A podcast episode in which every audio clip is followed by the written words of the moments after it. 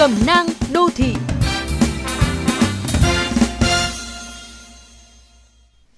Trong khi các địa phương ban ngành chức năng đang ra sức củng cố lá chắn phòng ngừa làn sóng COVID-19 lần thứ ba, thì vẫn có những cá nhân đặt mình ở ngoài nỗ lực chung. Mới đây, hai trường hợp lái ô tô trên cao tốc nội bài Lào Cai đã bất chấp hiệu lệnh cảnh sát giao thông dừng phương tiện để đo thân nhiệt, khai báo y tế, rồi cố tình cho xe chạy thẳng, trốn chốt kiểm dịch.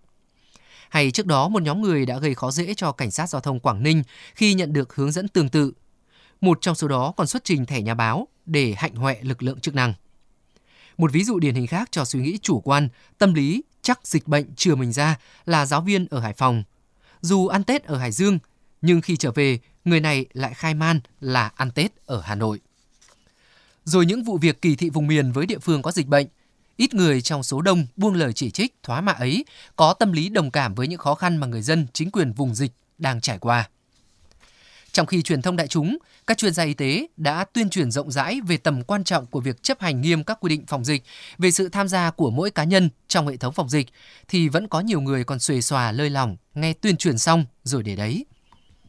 Họ không biết rằng đằng sau việc thông chốt trốn kiểm dịch, khai báo gian dối là những ekip liên ngành vất vả chạy ngược chạy xuôi để truy vết, cắt đứt đường dây lây nhiễm nếu có.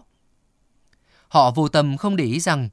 Mỗi câu nói, vơ đũa cả nắm, nói xấu người từ địa phương có dịch có thể khiến tình hình cung ứng hàng hóa, nhu yếu phẩm, nhu cầu đi lại, giao lưu kinh tế của địa phương đó bị ảnh hưởng nặng nề. Bản thân họ cũng chưa mường tượng ra kịch bản, một ngày nào đó, chính họ, người thân của họ, khu vực họ sinh sống sẽ trở thành nạn nhân của dịch bệnh. Liệu khi đó, họ có còn vô tình phát ngôn hoặc hành động để châm biếm chính mình? Có lẽ là không, vì dịch bệnh nào có chữa ai – với bệnh truyền nhiễm như COVID-19, không ai là ngoại lệ.